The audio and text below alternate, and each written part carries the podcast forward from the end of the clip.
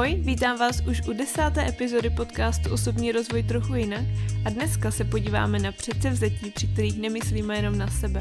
Tak příjemný poslech.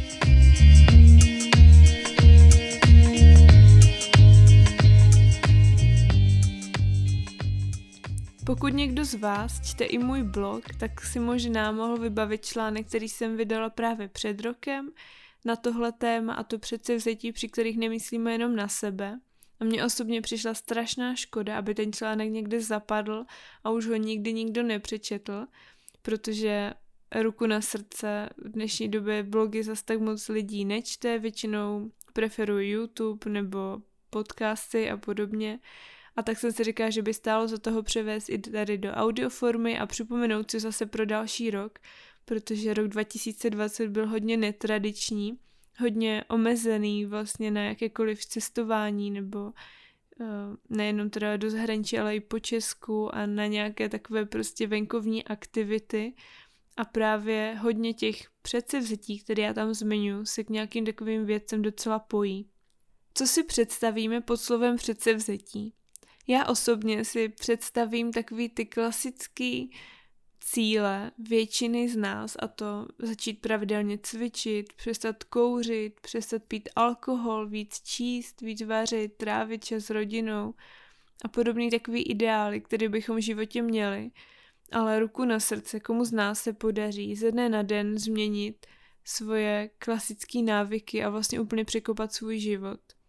Moc lidí neznám, který by ty své předsevzetí, které si právě na začátek roku dají, opravdu dodržovali celý rok a nejenom celý rok, ale zakomponovali je nějak do celého toho života. Většinu z nás u toho vydrží tak týden, možná dva, možná měsíc, ale pak už je to fakt těžký. A já osobně si asi úplně vyloženě předsevzetí nedávám takhle na nový rok.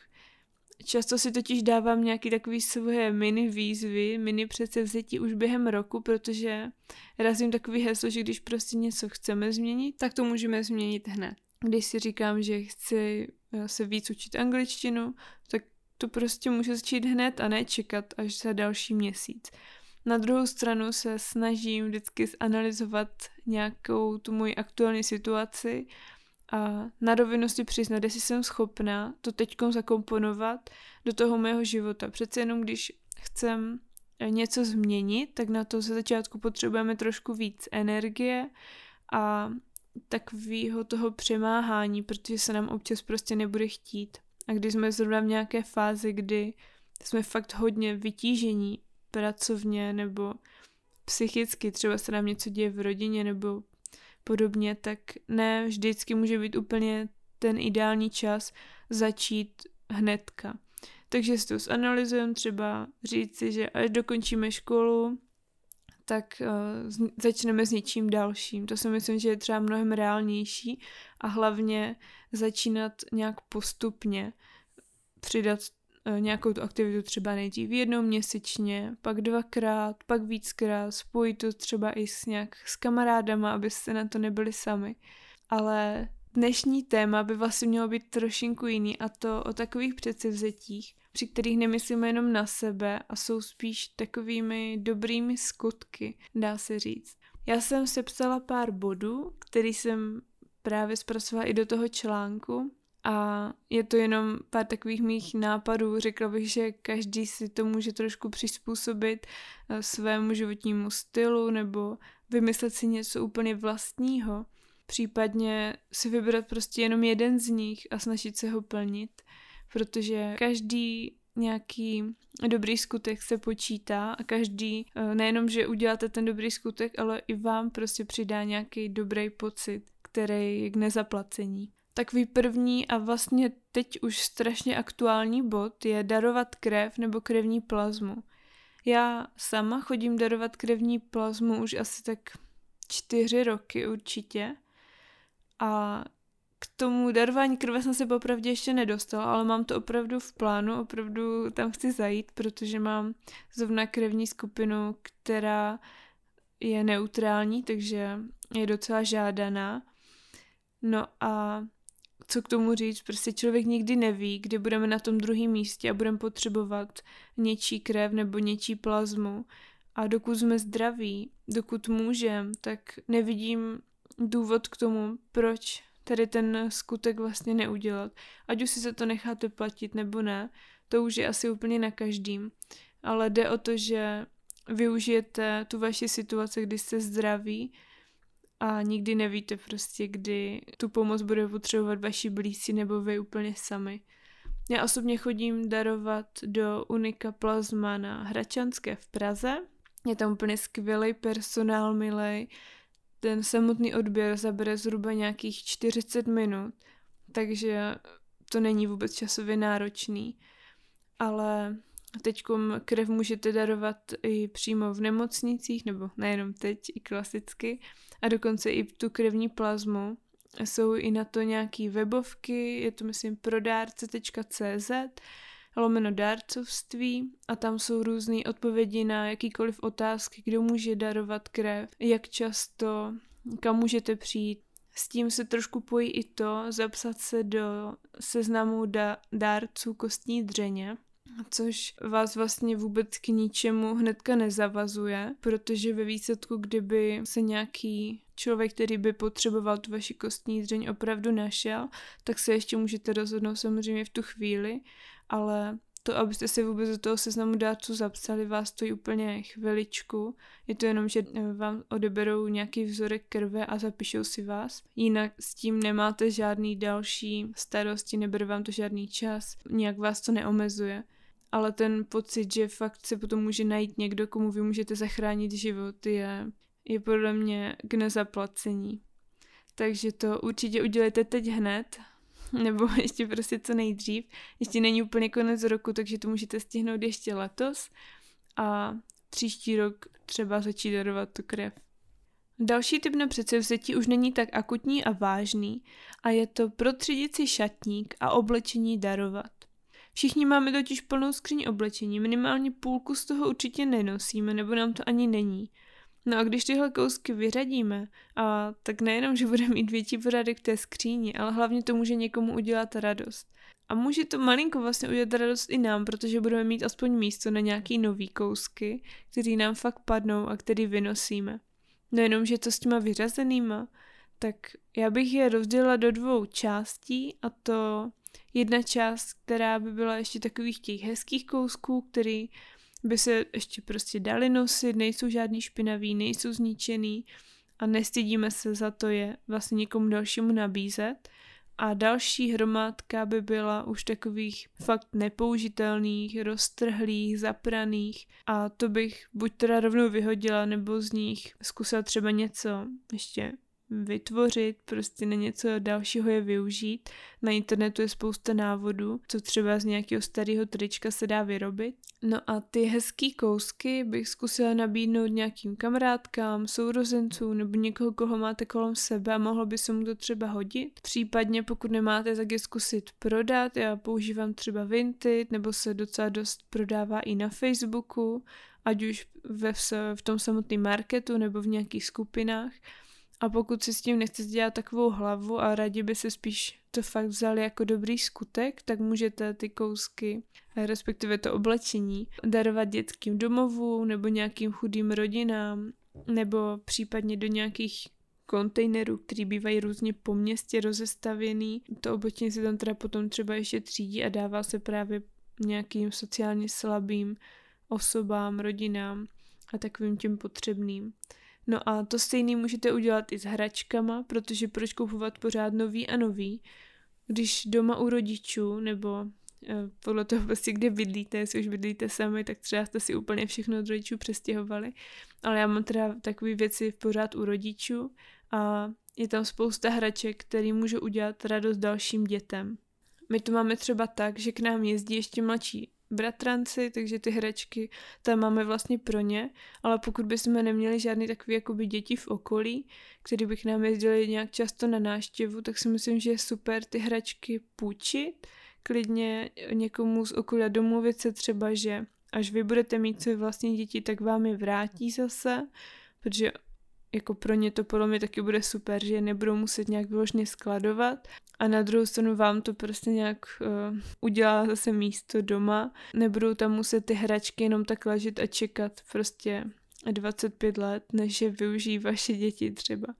Třetí tip je běž vyvenčit psa v útulku. Nejenom, že to udělá radost těm samotným pejskům, ale i vám samotným to dost prospěje. Ne všichni totiž můžeme ať z jakýchkoliv důvodů poskytnout dlouhodobě domov opuštěným zvířatům. Ale jedna navštívit nějaký nejbližší útulek můžeme vlastně plně všichni. Nejlepší možností je samozřejmě přispět finančně, ale pokud nemáte tu možnost nebo chcete udělat ještě něco navíc, tak určitě uděláte radost i vaším časem. Můžete se domluvit, přímo v tom útulku zeptat se, jestli by vám nemohli půjčit nějakýho pejska na vyvenčení a vy tak můžete darovat trošku lásky a času, který vás vůbec nic nestojí a naopak vám vlastně v výsledku všem zúčastněným spíš něco dá, nějakou pozitivní energii a takový ten dobrý pocit, že jste někomu, tím myslím samozřejmě toho pejska, že jste někomu udělali hezčí den. A pokud vy samotný prostě nemůžete vzít si nějakého takového opuštěného mazlíčka domů, tak třeba se vám někdo tak moc zalíbí, že ho potom doporučíte nějakým vašim přátelům, kteří nad nějakým mazlíčkem uvažují nebo mají tu možnost. No ale nerada bych podporovala jenom pejsky, protože úplně všechny zvířata si zaslouží péči. Ne teda pavouci, ty fakt nesnáším, ty jako zvířata nepovažuji, ale všechny ostatní zvířata ano. Takže pokud máte v okolí nějaký ošetřovatele, který mají farmu, mají výběh, nebo víte, že se prostě starají o nějaký větší množství zvířat, tak jim napište, zavolejte, kontaktujte je, zeptejte se, jestli nepotřebují nějak pomoct, třeba přispět na nějaký krmení, nebo třeba aby ocenili i vyloženě fyzickou pomoc něčím. Nebojte se je prostě takhle kontaktovat a zeptat se, udělá jim to určitě strašnou radost. Jednu věc, co bych fakt ráda zdůraznila je, abyste nikdy, ale opravdu nikdy nekrmili ty zvířata bez jejich povolení, protože to často má tragické následky. Třeba koně v ohradách fakt nikdy nekrmte, ani tím, co si myslíte, že můžou, protože nikdy nevíte, kolik lidí tam bylo před vámi, nebo jestli ten kůň nebo jakýkoliv další zvíře nemá nějaký zdravotní problémy. Fakt je to strašně nebezpečný. Ty zvířata pak umírají úplně zbytečně a hlavně u toho dost trpí a nejenom jsou kde ty zvířata, i ty jejich všechny ošetřovatelé. Čtvrtým takovým předsevzetím, který na první poslech nebude znít jako předsevzetí, ale počkejte, až to rozvedu, tak to může být vyřadit si přečtený knihy. Ať už jste knihomolové nebo ne, tak máte určitě doma několik knížek. Některý z nich můžou být právě ty, které už jste četli a nebudete znovu číst, nebo některý ani neplánujete číst, protože to byl nějaký dárek, který se úplně netrefil vám do vkusu. Tak co s nima? Ne přece je tam nenecháte takhle ležet té knihovně, aby prostě nedělali radost někomu dalšímu. Nedávno jsem narazila na stránku trhknih.cz, kde můžete právě knížky prodávat, ale i kupovat takže pokud máte čas si v tom trošku dělat nepořádek a hodit je takhle na internet, tak je můžete buď na tuhle stránku nebo na jakoukoliv další, protože těch stránek je samozřejmě hodně. Ale byla by fakt škoda je nechat ležet doma. A pokud by se někomu nechtělo investovat ten čas do toho prodávání, vyměňování a celkově tady tou administrativou vlastně kolem toho, tak je můžete jednoduše dát do nějaké bedny a zanést do domova důchodců, do místní knihovny nebo nějakých veřejných knihovníček venku, protože můžou někomu udělat radost. My jsme nedávno byli takhle, nebo nedávno, to už, je, to už bylo léto, byli jsme na takové menší procházce v Praze a narazili jsme právě na takovou knihovničku, kde zrovna někdo asi ten den ráno nebo den předtím prostě donesl takhle dvě bedny a pár knížek jsme si s téma odnesli a udělalo nám to strašnou radost. Asi bychom takové knížky nikdy jako si vyloženě nekoupili nebo ani nepůjčili, ale když se tam mezi nimi tak přihrabujete, tak vás může něco zaujmout a naopak vy tam můžete taky něco tak hledat, co by udělalo radost někomu dalšímu. A ještě předtím vlastně můžete nejdřív zkusit tak zmapovat vaše přátelé nebo rodinu, jestli by se někomu z nich nějaká knížka nehodila. To si myslím, že je taky super si takhle třeba koupit nějaký knížky na půl nebo um, jako zkusit třeba zjistit, jestli někdo z vašeho okolí neplánuje nějakou knížku si koupit a nabídnout, že si to třeba koupíte na půl, že si to potom půjčíte. Protože knížky jsou docela jako drahý. Nechci říct drahý, samozřejmě má to určitou hodnotu, ale nějaký takový typy jako romány nebo takový ty příběhové knížky, to si prostě většinou člověk přečte jednou a pak už nepotřebuje. Takže u těch si myslím, že se to může zrovna hodit si to takhle podělit a udělat takhle radost vlastně více zúčastněným. No a na závěr tady mám procházku spojenou s úklidem. Vyměňte sezení u seriálu za procházku po okolí a testou si přibalte prostě nějakou tašku, do které pozbíráte odpadky, které potkáte po cestě, protože se vsadím, že vždycky nějaký potkáte, protože spousta lidí jsou prostě čuňata a když už nejsou, tak se prostě stane občas, že se někdy něco vysype, odletí to a už to samozřejmě ten člověk ani kdyby chtěl třeba nemůže uklidit. No a kromě dobrýho pocitu to totiž udělá líp nejenom přírodě, ale když vezmete i někoho na pomoc, tak celkově ta radost prostě bude dvojnásobná, protože jste udělali i dobrý skutek. Protože věřím, že i malinký skutek se podaří v následujícím, ale i třeba v tomto roce, protože ještě máme necelý měsíc, udělat každému z nás. A jestli máte nějaký další typy, tak se určitě o ně podělte, protože já se ráda nechám inspirovat. Případně můžete takhle inspirovat prostě někoho dalšího a můžeme si udělat nejenom tu naši planetu, ale prostě všechno takový hezčí, protože dobrý skutky jsou prostě super. Nedělají totiž radost jenom ostatním, ale i nám. Ještě takhle na závěr bych moc ráda těch pět typů na předsevzetí na další rok zhrnula a připomněla, že je můžete plnit úplně kdykoliv během roku. Je úplně na vás, jestli si z toho vyberete jenom jednu věc, která se vám nějak zalíbila, nebo si tomu přidáte nějaký další, zapojte do toho třeba celou rodinu nebo nějaký kamarády. To by bylo určitě super, na to nejste sami. A těch pět bylo jako první bylo darovat krev nebo krevní plazmu a zapsat se do dárců kostní dřeně. Druhé bylo protřídit si šatník a oblečení darovat, případně teda úplně to stejné udělat třeba s hračkama. Třetí bylo vyvenčit psa v útulku a podpořit jakýkoliv téhle chovatele zvířat v okolí. Čtvrté bylo vyřadit přečtené knihy a darovat je, nebo se prostě podělit s kamarádama, povyměňovat se je navzájem. A jako poslední bylo procházka spojená s úklidem, tu si myslím, že můžeme provádět pravidelně nejenom párkrát za rok, ale klidně několikrát za týden. Já věřím, že vás některý z těch mých typů aspoň inspiroval, případně donutil se nad tím trošku zamyslet, jak nad těma předsevzetíma vlastně přemýšlíme, že to nemusí vždycky úplně něco, něco klasického, něco, co si dává úplně každý, naopak můžeme k tomu přistoupit úplně jinak a vzít to jako něco, čím třeba zlepšíme svět kolem nás, začít u něčeho malinkého, že třeba každý týden budeme někomu z blízkých říkat, jak je máme rádi, nebo jim nějak pomůžeme třeba s úklidem nebo s něčím, to je úplně na vás, co je vám prostě nejvíc příjemný. Jenom jsem chtěla trošinku nastínit takový prostě jiný pohled na ten začátek roku. Nemusí to být prostě takový kliše, jako budu každý týden cvičit aspoň pětkrát, protože pokud jsme to ne- nedokázali vlastně implementovat nějak do toho našeho života teď, tak nemyslím si, že zrovna 1. ledna se něco tak převratného změní.